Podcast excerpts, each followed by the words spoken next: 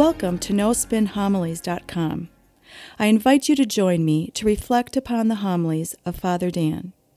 Father Dan will challenge us to open our heart, mind, and soul to the Word of God. Father Dan will draw upon sacred scripture along with art, literature, and the lives of the saints to help us grow in our love and knowledge of the scripture. In doing so, we can become the living Word of God in this world. Now it is my pleasure to present to you No Spin Homilies.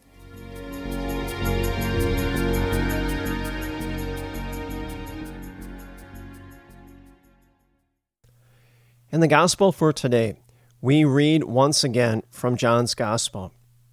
Now, today's Gospel, the church refers to as the Bread of Life discourse that Jesus gives the apostles at the time of his Last Supper. Now, unlike the other Gospels, Matthew, Mark, and Luke, John's Gospel, he displays the description of the Last Supper in terms of this lengthy discourse or homily. Again, appreciate the context in which this Gospel is set in. Jesus is with his apostles. They're in the upper room celebrating the Last Supper. Jesus is spending his last few hours in this world with his apostles before his passion, death, and resurrection.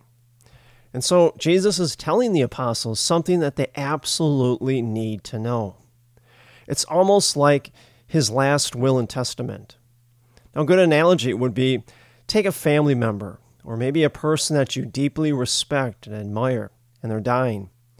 Well, you come to them and you sit at their bedside, and this person now tells you some of the most important things they learned about life so that you will be able to apply those things and benefit by them? Well, the natural tendency is for you to listen very carefully, almost hanging on every word that this person is speaking to you, sitting on the edge of your seat. Well, that's exactly what's happening right now with Jesus and his apostles. Jesus is imparting his last words of wisdom upon the apostles, trying to make sure that the apostles understand the faith and the teaching of it so that they're prepared to carry on the mission of the church. See, this is why our church carefully positions these readings together during the season of Easter because we need to listen to them ourselves. We need to listen to Jesus and hang on his very words. Listen to them very carefully. Now, notice how the passage begins. Jesus says, I am the true vine. My Father is the vine grower. Jesus is the vine, and we are the branches. Well, what's the implication? Jesus is the only source of life. There is no other. And we are grafted onto Jesus Christ at the moment of our baptism, as Paul tells us in Romans chapter 6 verse 4. John, we learned last week, he uses these organic images to teach us about Jesus and our relationship with him.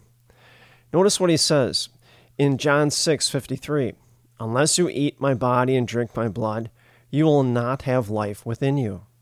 Or just earlier, John 6:35, Jesus says, "I am the bread of life."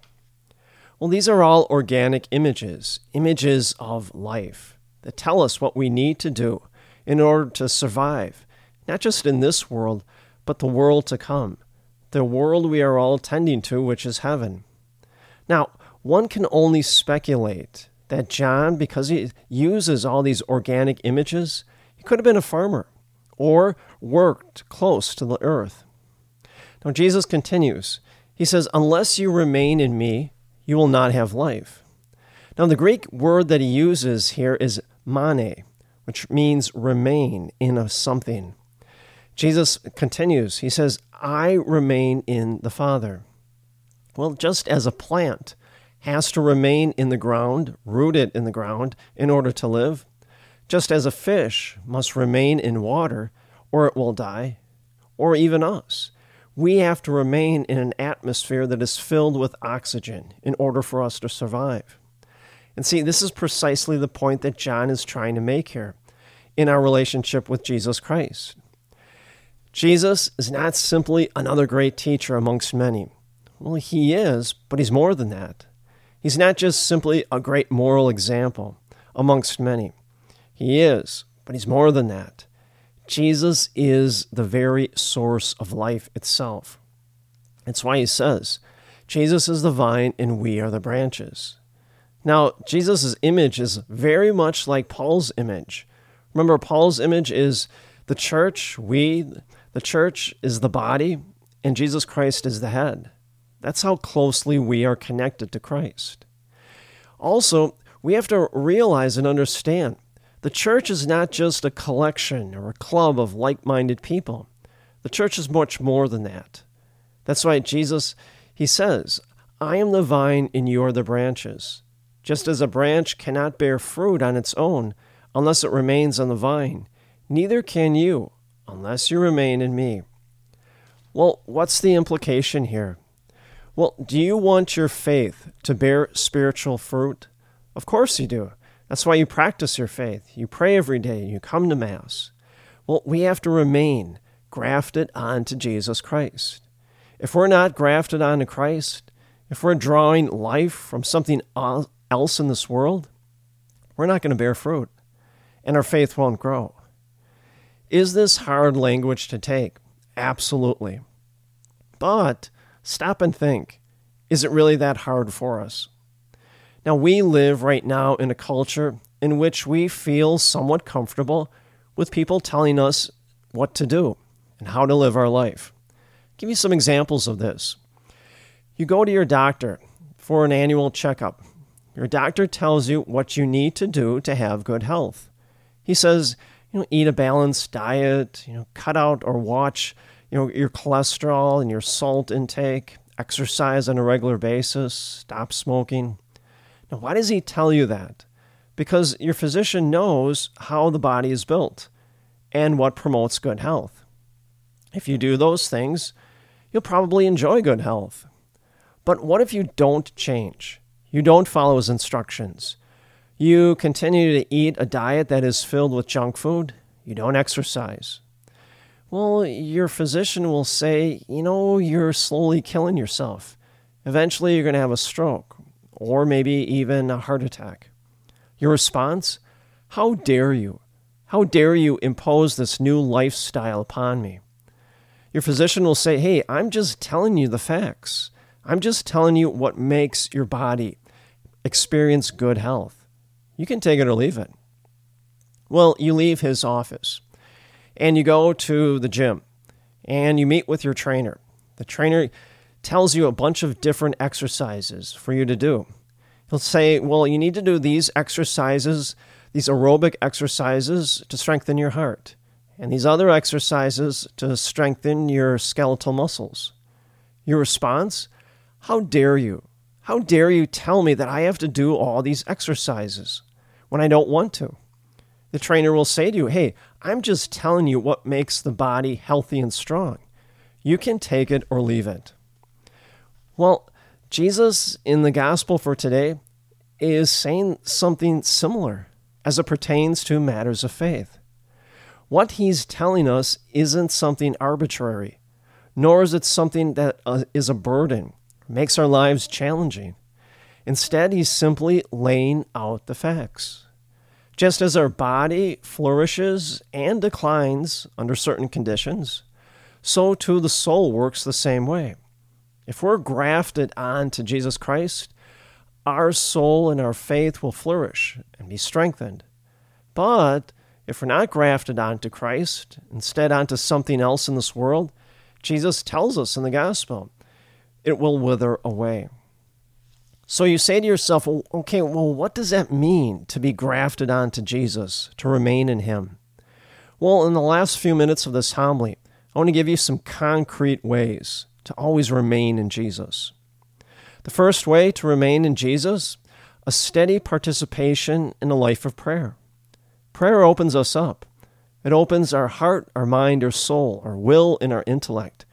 Keeps us rooted in who we are in relationship to God. Keeps us plugged in or connected to God. The Eucharist. There is a grace that we receive being in the physical presence of the Eucharist. That's one of the reasons why we come to Mass every week. Now, one of the nice things about the holy hours that we established at the beginning of Lent is we're reminded about the power of the Eucharist. It has the power to transform us, renew us, and gives us the promise of eternal life. Now more than ever, during these challenging times of our country, we have to stay close to the Eucharist. Another way for us to remain in Jesus and be grafted onto Him, engage in a lifestyle of stewardship, become the person that God created you to be. Share your prayers and your prosperity. Share your skills and abilities. And you know, if you want to see a beautiful portrait of what stewardship looks like, read Acts of the Apostles in the New Testament. Acts of the Apostles describes our early church and its conception and how it grows and develops because people shared their gifts for the express purpose of building up the church. They shared their gifts of administration, preaching and teaching, pastoral ministry.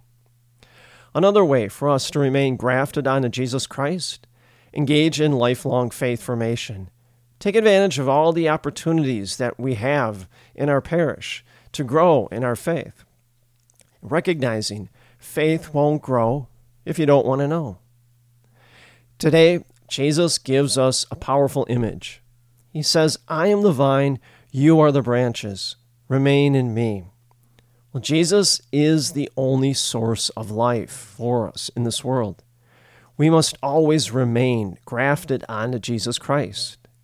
Today, Jesus is simply laying out the facts, everything that we need to know and do for our faith to grow and flourish, now and always.